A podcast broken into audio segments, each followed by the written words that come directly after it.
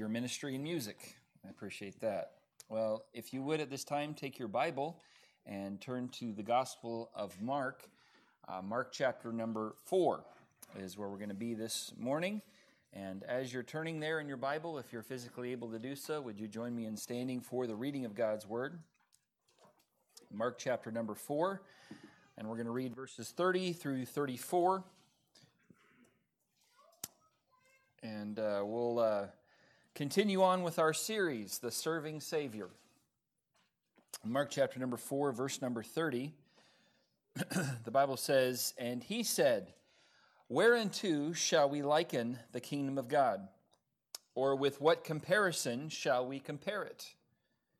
It is like a grain of mustard seed, which, when it is sown in the earth, is less than all the seeds that be in the earth. But when it is sown, it groweth up and becometh greater than all herbs, and shooteth out great branches, so that the fowls of the air may lodge under the shadow of it. And with many such parables spake he the word unto them, as they were able to hear it. But without a parable spake he not unto them, and when they were alone, he expounded all things to his disciples. And let's pray one more time together. Lord, we're Grateful again to be in your house. Thank you for the uh, wonderful service thus far, for the music, for the children.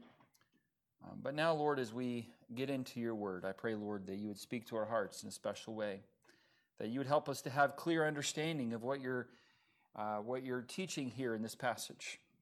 Help us, Lord, to see the truth and then to respond to that truth. I pray these things in the precious name of our Savior, Jesus Christ. Amen. Thank you. You may be seated. so, back in uh, January, at the beginning of January, we announced our church theme for 2021. And the church theme for Cornerstone Baptist Church for the year 2021 is looking unto Jesus. And the idea behind that was well, it was very clear at that point that we were going to be having a new commander in chief here in the United States of America. And we do have a new commander in chief, and her name is, just kidding. Um, uh, we don't need to get into the politics this morning. That's not what this is all about. Uh, but the idea is that instead of looking to who's in the White House, uh, instead we need to get our eyes on the Lord Jesus Christ. And uh, that's where our focus needs to be. And I thought, hey, as we do that, uh, let's take some time to walk through the life of the one who we are to be looking at, the life of Jesus. And so we've been making our way through the Gospel of Mark and learning about his life. And, and Mark, his Gospel, uh, he really kind of highlights the fact of uh, what Jesus did, his, uh, the things that he did to serve. And the key verse in, in, in the Gospel of Mark is Mark 10 45, where the Bible says, for even the Son of Man came not to be ministered unto, but to minister and to give his life as a ransom for many. And so we've been looking at all the things that Jesus did so far, but when we get to Mark chapter number four, uh, we've been, he, he spends a, a chapter here, Mark does, on more on the things that Jesus said and the things that Jesus taught. And so here we have four different parables in the Gospel of, or in Mark chapter number four, in this chapter. Uh, we saw the parable of the, uh, the sower uh, sowing the seed in the four different types of ground that uh, were there in verses 1 through 20. And then in verses 21 through verse 25, we see really the, the parable of that, of that candle that's brought and put under a bushel or under a bed, uh, but rather it's supposed to be uh, set on a candlestick. And we talked about that a little bit. And then last Sunday, we talked about the, the, the fact that uh, the sower goes to sow, and, and then the, the father makes it grow.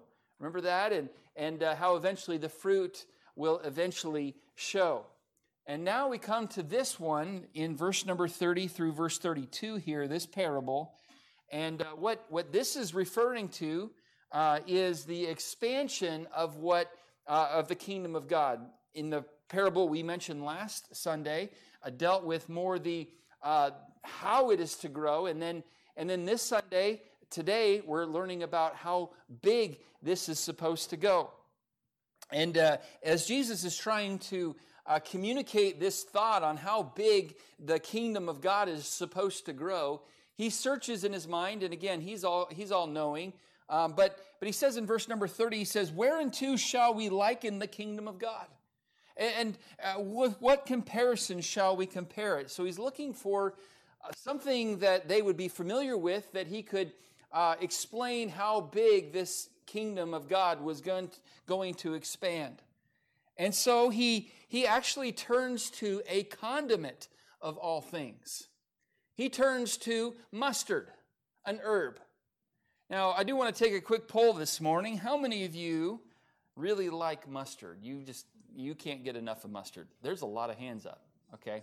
How many of you are like can't stand mustard at all? Okay? How many of you say, well, it kind of depends on what we're putting mustard on? Okay, yeah. I think that's that's that's how I am. Uh, in preparation for this message, I was working on this yesterday morning, and I was like, man, I need I need me a corn dog with some mustard, some ketchup. So I went to Sonic yesterday on my way home for lunch, and I had to get me some mustard because I'm I'm I'm starting to get hungry right now thinking about mustard on a corn dog. Uh, man, we need to have a field trip right now to Sonic and continue this service over there. Um, anyway, uh, he, he turns to a condiment, and uh, that it's just a strange analogy, but, uh, but it's one that really does do very well at explaining how quickly and how much the kingdom of God was going to expand. Um, so uh, today we're going to consider this mighty mustard seed. And, and so he uses this little mustard seed and, and how mighty it ends up becoming and the eternal truth that Jesus was, was teaching here. So uh, let's look here first this, this morning at the sowing of the mustard seed, the sowing of the mustard seed. In verse number 31, he says, It is like a grain of mustard seed, which when it is sown in the earth, so once again, we find Jesus mentioning the principle of sowing. In the four parables that Jesus taught in this chapter, three of them uh, mention and deal with sowing. The first one did, and then the last two do. And so uh, he mentions, and there's an emphasis on sowing. Uh, last Sunday, we learned that we need to be faithful as believers to sow the truth. Now, ultimately, he was talking about uh, the truth being sown then and how eventually that was going to come and bear much fruit in the kingdom of God.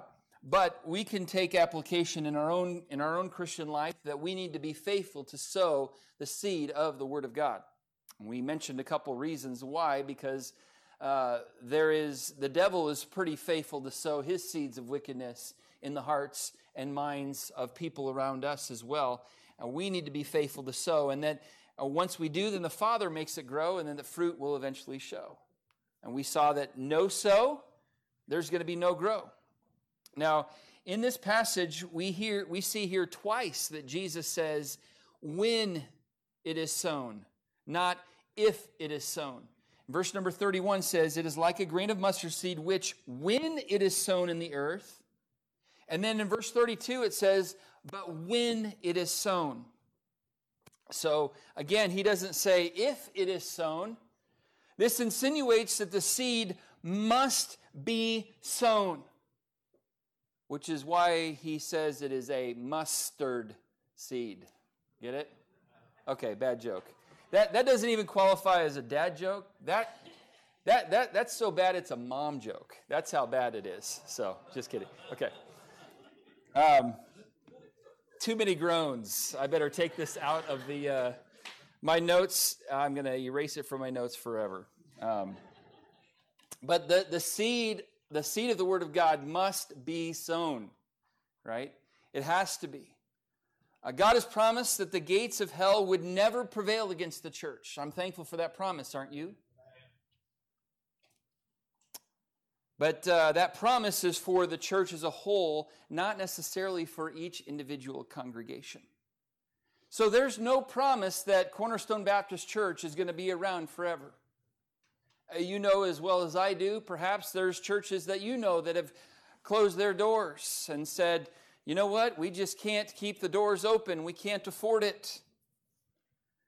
Um, I hope that Cornerstone Baptist Church is around for a long, long time, or at least around until the rapture of the church. That's, that's what my hope and desire is, is that we would stay a church and it would, we would keep the doors open um, till the Lord comes back. But the truth of the matter is, we have seen uh, churches go the opposite direction as far as that goes. There's a recent poll that I read a couple months ago that came out announcing for the first time in American history, church membership falls below the majority. I think there's an article there that uh, I got that from. That's from Gallup.com. Uh, U.S. church membership falls below majority for the first time, and there's a chart uh, on this article, and it's kind of hard to see. You're probably not going to be able to see it, depending, especially if you're sitting in the back. Um, these are small, small words or uh, letters here, but um, back in 1940, 73 to the pop, 73% of the population were members of some type of a church. Now, um, the question is, do you happen to be a member of a church, synagogue, or mosque? So again, it's it's a wide encompassing um, question. But 73% of the United States population said, yes, I'm a member back in the 1940s. That number stayed about the same all the way until about 2000. So for 60 years, it was about 70% ish uh, that uh, was members of a church. But then notice what happened in 2000 to 2020. In the, in the last two decades, we dropped over 20% in the last two decades alone. That's crazy. And now, for the first time in American history, uh, less than half of our population uh, says that I'm part of any type of religious uh, church. Now, again, loosely, loosely uh, interpreted, interpreted there. Somewhere along the line, people stopped sowing the seed of the Word of God. Somewhere along the line, they stopped planting these seeds in the hearts of children, in the hearts of their community. And uh, here we're talk. Here Jesus says, "When it is sown, when it is sown, it, the, the seed of the Word of God must be sown." We must continue to sow the seed of the gospel in the hearts of our children. By the way, yes, at, here at Cornerstone Baptist Church, we need to do that. We need to have vacation Bible schools, and I'm thankful we had that. I'm thankful that we have Sunday school and we have our junior church that and we have our Wednesday night program where they can learn the word of God. But listen, that's not enough. Moms and dads, it's my responsibility and yours as parents to get the word of God into the hearts of our children. In Deuteronomy, he doesn't say, hey, it's the church's responsibility. He says, dads, uh, you better be, uh, when you're laying down, when you're rising up, when you're walking by the way, that you are imparting truth into your children's hearts. It's my responsibility and yours as parents. Yes, the church can come alongside and help, but ultimately, moms and dads, it's our responsibility to do so. Uh, what about in our community? Yes, our community needs the Word of God, and uh, who is going to reach them? Well, let's hope that we elect somebody that is a Christian and they put it over the airwaves that they must be born again. Do you think that's really going to happen? That's preposterous. It's not going to happen. Now, maybe if you elect me, I might maybe see if that happens. um, uh, but I guarantee I'm going to probably come into some uh, red tape along those lines.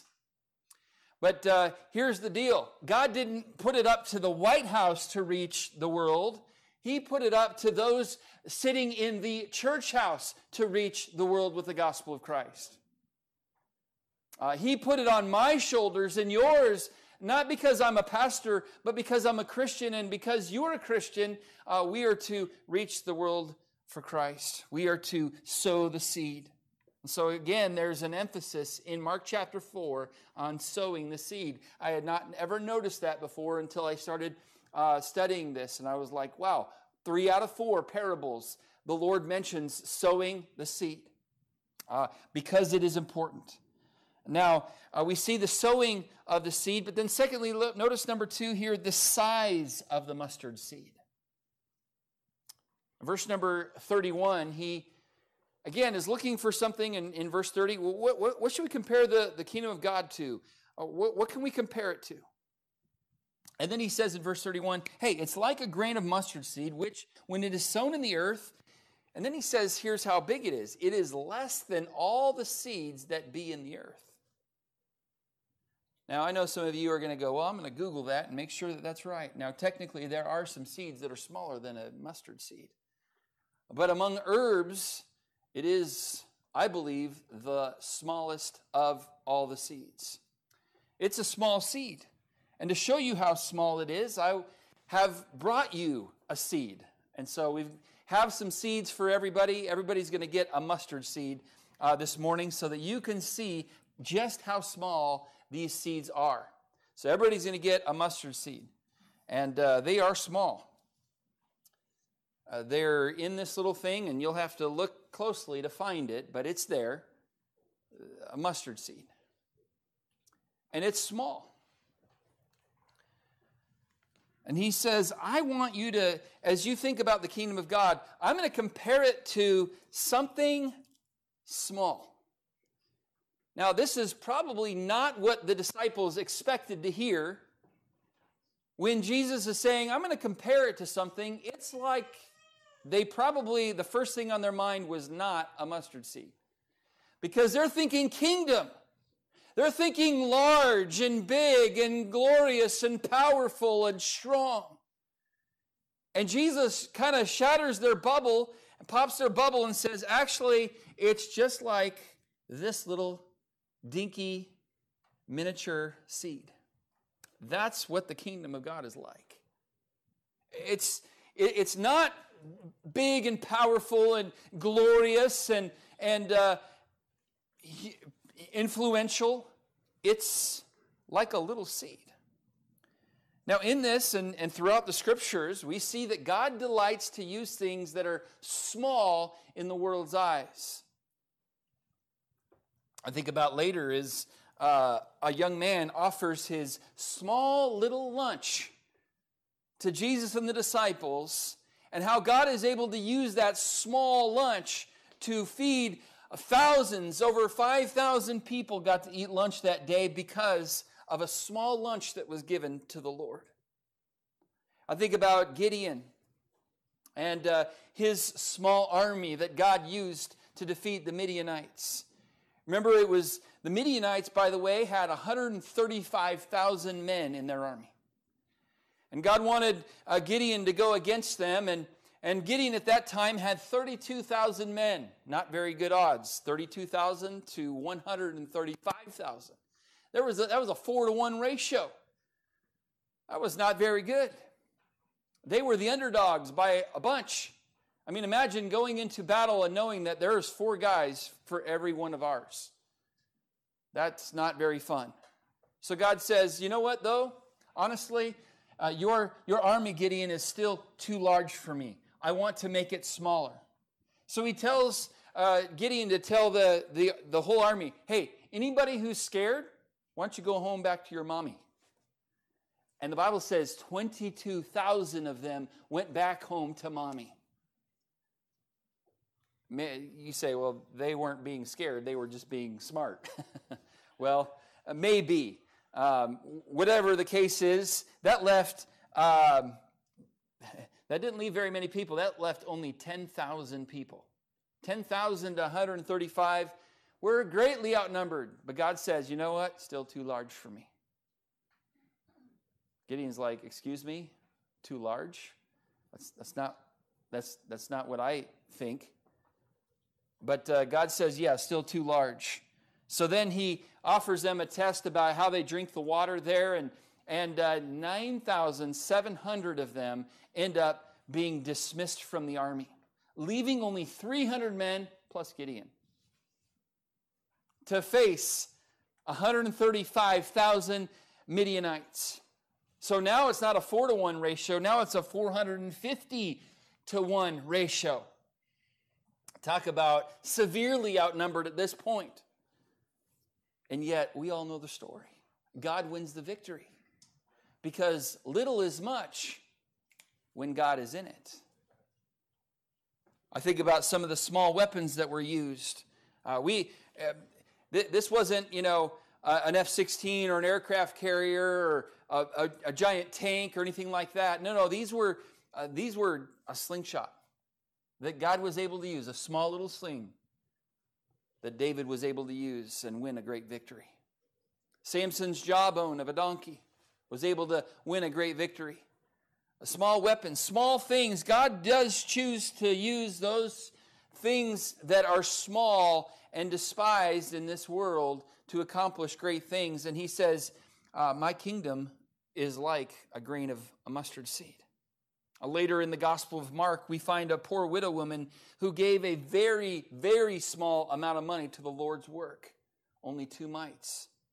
And yet, little was much because God was in it. 1 Corinthians chapter number 1 and verse 27, Paul says this God hath chosen the foolish things of the world to confound the wise. God hath chosen the weak things of the world to confound the things which are mighty, and base things of the world, and things which are not. Hath God chosen, yea, and things which are not, to bring to naught things that are. Why? That no flesh should glory in his presence. Amen. So, you know why God chooses things that are small? So that he gets the glory. So that he gets the credit. So that we can't go, well, look, so Gideon couldn't go, hey, because we were such a big and strong and powerful army, that's why we won the victory. No, they didn't even they didn't even lift a finger to fight. All they did was say, the sword of the Lord and of Gideon and, and broke a pitcher. It was not exactly uh, great guerrilla warfare that they had to perform in order to win that victory. God got all the glory because it was God that did it all. And um, little is much when God is in it. I remember when I was in Bible college, we, uh, uh, my last year of Bible college, um, we all had a ministry that we had to serve in while we were in while we were in college, and uh, one of the min- the ministry that I had was I got to be the um, fifth and sixth, sixth grade bus class teacher on Sunday afternoons. So we would have church in the morning, and then we would run a bus route to Palmdale, which was about a 30 minute drive from the church. And then we would bring kids to the church on Sunday afternoon while the rest of the church family is at home resting. The Bible college students got to do this ministry, and, and uh, there was a fifth and sixth grade class that I got to teach. And uh, what was really neat is my wife got to be part of that class, and uh, she was one of my helpers. Oh, yeah. And uh, I enjoyed having her help in that class. But the name of our class, I named our class, and I named it The Faithful Few. And I kept encouraging our, our, our class because it wasn't a huge class. And I said, look, we don't have to be many, but we can be faithful. Um, we don't have to have a lot of numbers, uh, but we can be faithful. And we looked at a lot of different things, a lot of stories in the Word of God where God used the few things to accomplish big things. And, uh, and uh, here we have Jesus giving this parable here saying, hey, look, I want to use something small, like the grain of a mustard seed, which is less than all the seeds that be in the earth, to accomplish a great thing. Um, one Bible commentator mentioned that uh, when you consider Christianity and how it all began, it was, it was very insignificant in its beginning. Uh, its founder assumed a humble form. Uh, Jesus didn't come and, and you know, uh, flying from the sky and landing and I'm here. I'm the great new leader of Christianity. He could have chosen to do something of that nature to where everybody would have immediately respected him and, and, and believed him, but uh, that's not how he came. He came as a little baby in a very obscure little town called Bethlehem. And he wasn't even born in a house, he was born in a manger in a stable because they didn't even have room for him. And that's how he was, that's how he came to this earth. And then its first advocates were obscure. The, the first followers, they weren't religious leaders. They weren't, um, you know, high, and powerful, and influential. These were fishermen. Uh, these were uh, kind of despised, and, and they even had a tax collector be a part of this uh, motley crew. And this is how it all started. It was a mustard seed, uh, kind of small, kind of insignificant, so to speak. Its sphere of action was confined. I mean, uh, and then its first converts were few. Its mode of operation was unassuming, and its reception was unpopular. I mean, this, this mustard seed that uh, the Lord is kind of planting here, uh, and, and when it comes to the kingdom of God, is, is, is pretty small. But guess what? It doesn't stay small for long. Because notice number three here the significance of the mustard seed. This little seed that uh, you have now in your hand doesn't stay small forever.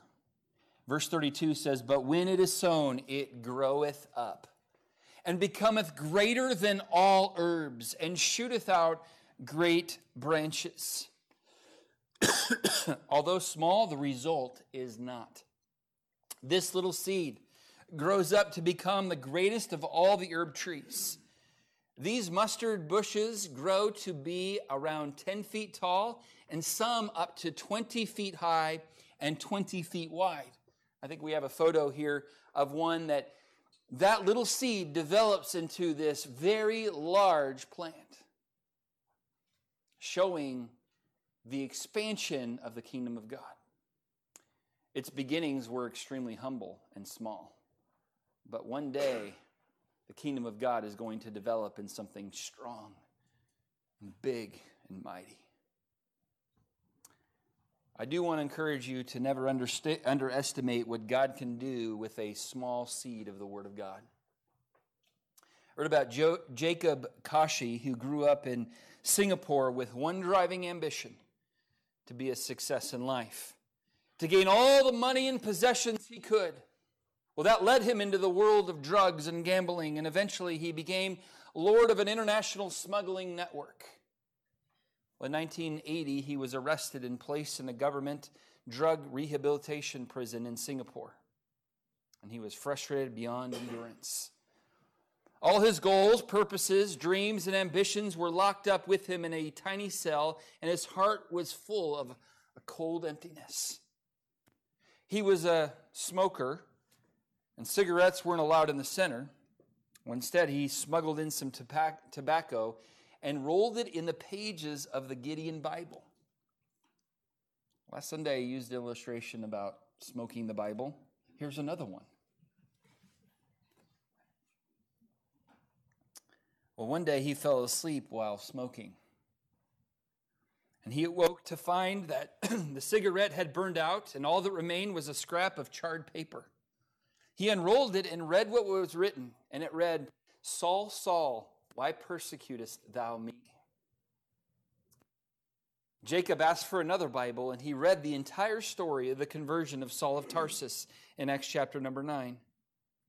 He suddenly realized that if God could help someone like Saul of Tarsus and save him, God could help and save him too. And so, there in his cell, he knelt and prayed, asking Christ to come into his life and to change his heart. He began crying and couldn't stop.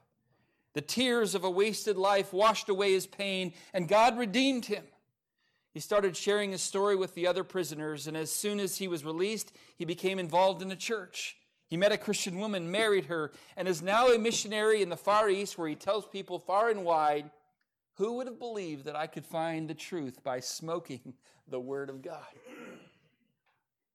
Never underestimate the power of a little seed of the Word of God and what it can do. Well, what happened to the seed of truth that was planted by Jesus here in Mark chapter number four as he mentions that the he mentions this parable. He says, Look, there the, the seed is going to be planted when it is planted. What ended up happening after that? Yeah, it was small, it was meager, we've talked about that, but but what ended up happening? Well, the early church did have humble beginnings. It only had 120 people in it, which, by the way, as I, as I read that, I think of Cornerstone Baptist Church because that's close to about what we have here on Sundays, here at Cornerstone. And maybe not today because I think people thought that Vacation Bible School meant that they get to go on vacation afterwards. I don't know. But no, there's several people out of town today on vacation, and I'm glad they get to spend some time away. I'm thankful for that. I'm looking forward to our vacation here in a month or so. Uh, but we do have about 100 120 people ish in our church.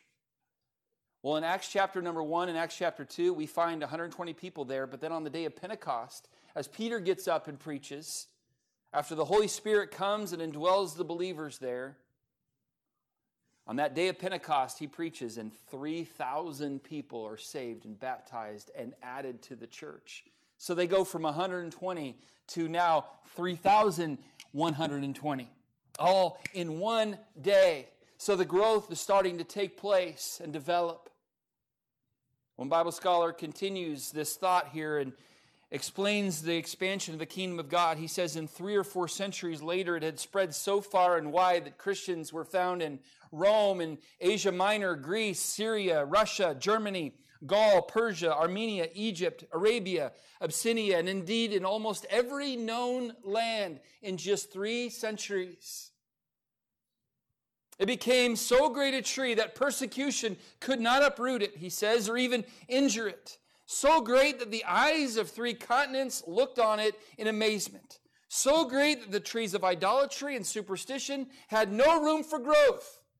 Every obstacle malice uh, could throw in its way had been employed. All classes laid their axes to its root. Philosophers brought their satire, priests their anathemas, kings their laws, but all in vain. The tree not only resisted every blow, but shattered to atoms every axe which assailed it. Its devotees were nailed to crosses and dying cried, It must grow. Thousands at the stake exulted as they said, We will burn, but it cannot wither talking about the kingdom of God. See, yes, it was small at its beginning, but it had developed and grown into a mighty mustard tree. One day it's going to really grow.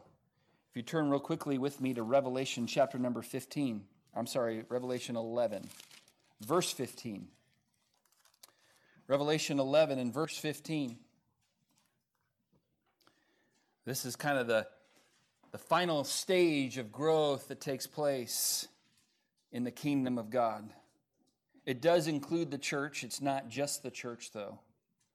Verse 15 And the seventh angel sounded, and there were great voices in heaven saying, The kingdoms of this world, here it is, are become the kingdoms of our Lord and of his Christ, and he shall reign forever and ever. The kingdom of God, oh boy, it started pretty insignificant. Just like this little seed that you have in your hand, it's like this little thing, barely even see it. But this little seed can give rise to a huge mustard tree. And the, the kingdom of God was pretty insignificant and small there as Jesus was walking with his 12 motley crew disciples. It ended up, and it will end up becoming the kingdom of the world, which ends up being the Lord's kingdom. It was indeed significant. But I want us to see number four, and lastly, this morning, the sanctuary of the mustard seed. Back to Mark chapter 4, let's look in verse 32. But when it is sown, this seed, it groweth up, becometh greater than all herbs, and shooteth out great branches. And here it is so that the fowls of the air may lodge under the shadow of it. If you decide to do your own study on this passage, and I would invite you and implore you to do your own study and dive a little deeper into this.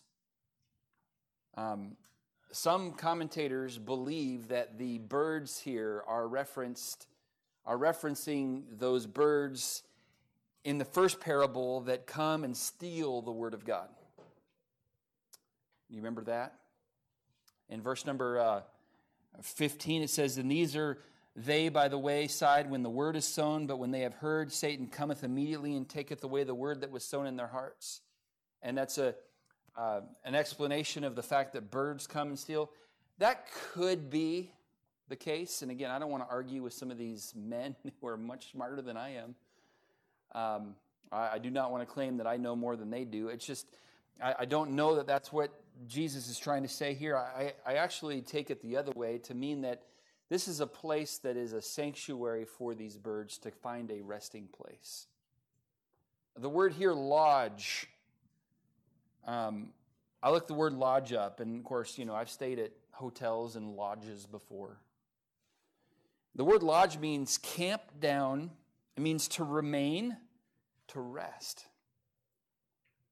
And these birds, these fowls of the air, this, this becomes so big that it's a place where then these birds can come and, and find, a, find rest and find a, a place to camp down, to, to remain. As I think about the kingdom of God, I, that, that is what the kingdom of God is meant for. Uh, it's, a, it's, a, it's a sanctuary, it's a place for us to come and find rest for our souls. It's a place for the widow who is grieving over the loss of a husband. It's for her to find rest. It, it, it's, it's for the one who's dealing with health issues that can find rest and solace as they're going through the difficult struggle with their, health, with their health. The one who's been overcome by an addiction, where can they go find rest? Well, the kingdom of God. What about the divorced man? Well, yeah, he can go to the kingdom of God and find rest for his soul. What about the teenager who's trying to find their identity? They can find rest for their soul in the kingdom of God. The single mom trying to find strength for another week, they can find rest in the kingdom of God. The businessman trying to get another promotion, the parent struggling with the child, uh, all of us can find rest in a relationship with the Lord in the kingdom of God. Look, everyone in this world has a need in their life. Every one of us. A need for true rest, for satisfaction. The problem is, most people try to find it in everything under the sun except for the Lord Jesus Christ, the Son of God. They try to find it in pleasure, power, possessions. It's a lot like um, I have here. I have here a, a children's toy, Vacation Bible School week, so it's time to get my inner child on. You've all seen one of these toys. It's a shape game where you try to get these certain shapes inside the, the right hole. And let's just take, for instance, here, uh, I've, got, uh, I've got the heart hole here.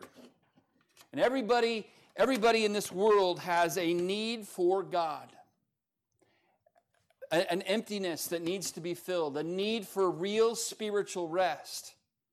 The thing is, is they, they try to they try to jam everything else into that hole, but it does not fit.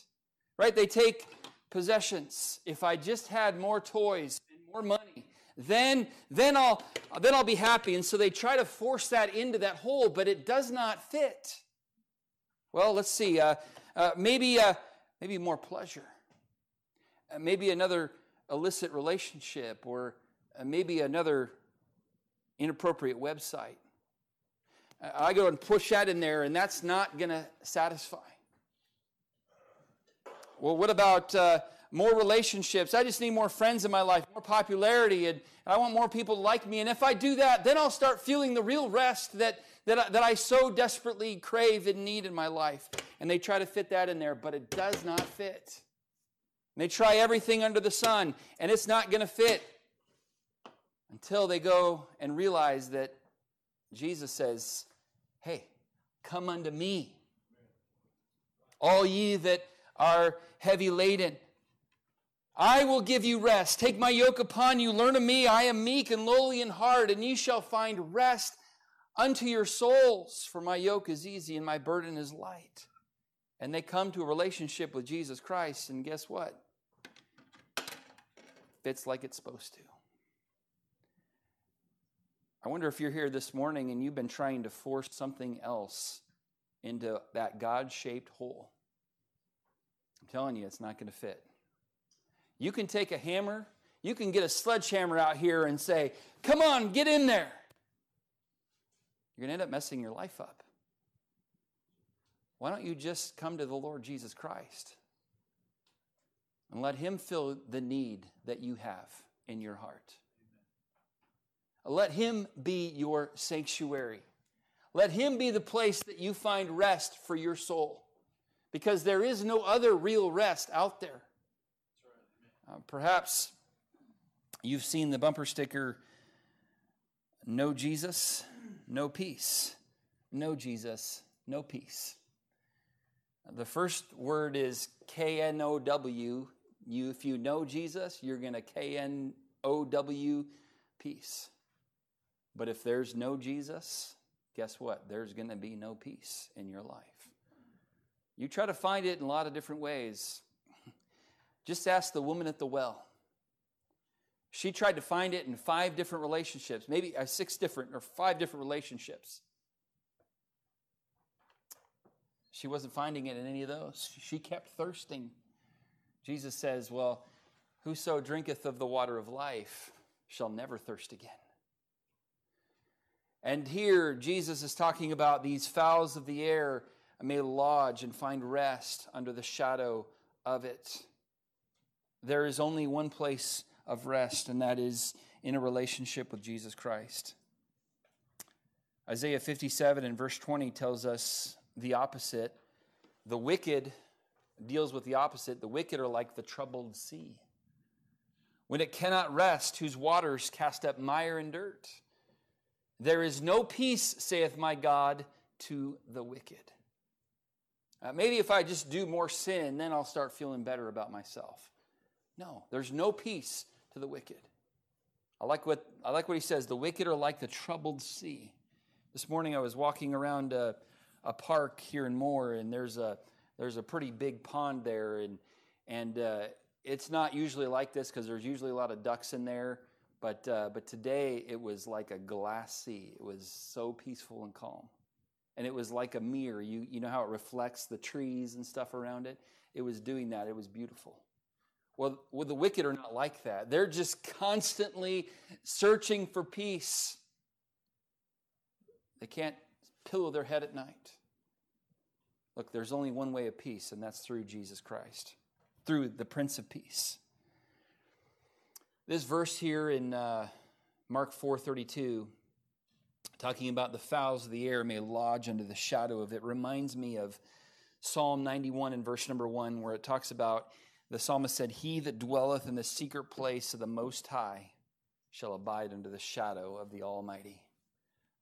When you come to Him, you can be safe and secure and have safety and rest, knowing that he is going to be your shelter. So, this is a tremendous sanctuary, this mustard seed. This kingdom of God is developed into a sanctuary for all of us. But are you, are you utilizing that sanctuary? Or are you trying to force something else into that God shaped hole in your life? Lessons from the mighty mustard seed. This kingdom of God started really small, but now here we are at Cornerstone Baptist Church in 2021, 2,000 years ish after uh, Jesus said this.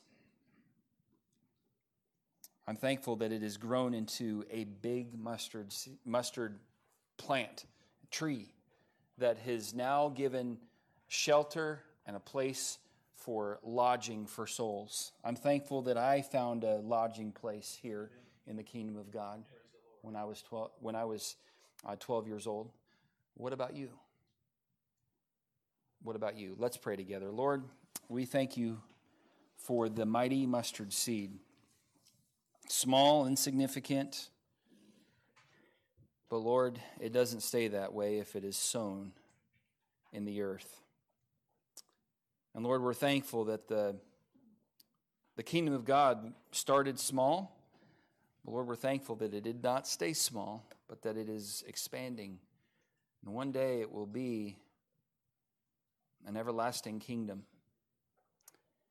Father, I pray that uh, if there's one here today that has never trusted Christ as their Savior, never placed their faith in you, and have been trying to fill their void, fill their need for rest, for peace, with everything else this world has to offer, I pray, Lord, they would put all those things aside. And Lord, come to Christ to be saved. We thank you for the sanctuary that the kingdom of God does provide for those of us who are willing to trust you. And Lord, we're thankful for the opportunity we have to also sow the seed of the gospel to those around us. Help us to be faithful, Lord, in our own homes, to sow the seed of the truth to our children. And then, Lord, as Christians, help us in our community. Lord, to not look to others to do it, but Lord, to rise, to rise up and, and to be the ones who are willing to uh, sow the seed of the gospel in our community. Our heads are bowed and our eyes are closed. I'm going to ask Miss Pat to play through on this first verse of this song. And as she does, I want to invite you to have a time of prayer right there in your seat, uh, time of decision, if you would. And uh, as the Lord has perhaps spoken to you uh, this morning, I want to invite you to have a time of prayer this morning before we're dismissed.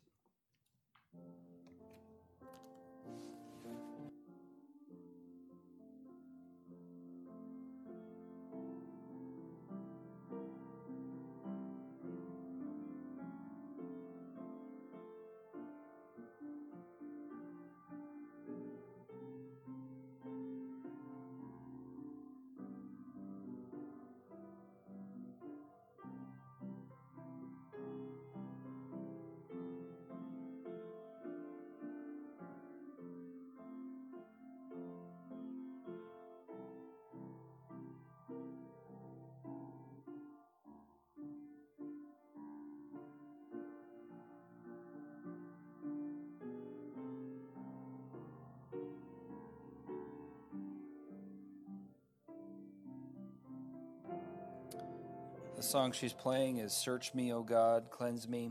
Uh, let's go ahead and sing that, that song together before we're dismissed. Search Me, O God. It's a prayer. The Lord would uh, search our hearts and uh, make us right with Him. So let's sing this together. The words are on the screen. Search me, O God, and know my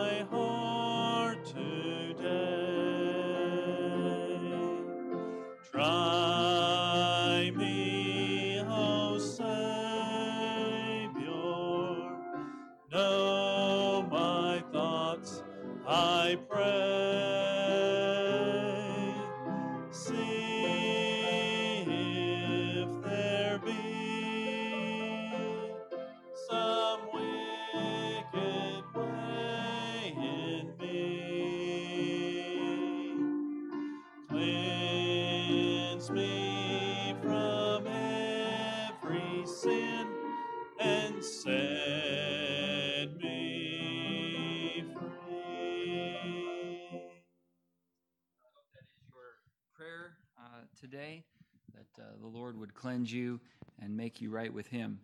Well, if you're here today and, and you say, you know, Pastor, I, the truth is I'm not really sure I'm a Christian. I don't know that um, I've ever been saved. I've been born again. I, I don't really know if I've ever had that happen to me or done that. Um, I want to invite you on your way out. My wife and I'll be standing at the back to just mention that to me and um, you know let me know about that and we can take the bible and show you from god's word on how you can know for sure that you have a relationship with god uh, and it's not going to be my word cornerstone baptist church's word although we all believe it here um, we're going to look at god's word on how to know for sure you have a relationship with him your sins are forgiven and that uh, you're trusting in him and him alone and we'd be glad to set up a time to do that either today or tomorrow or sometime this week. Um, we'd love to do that. Um, that is the most important decision of your life. And then I want to encourage all of us.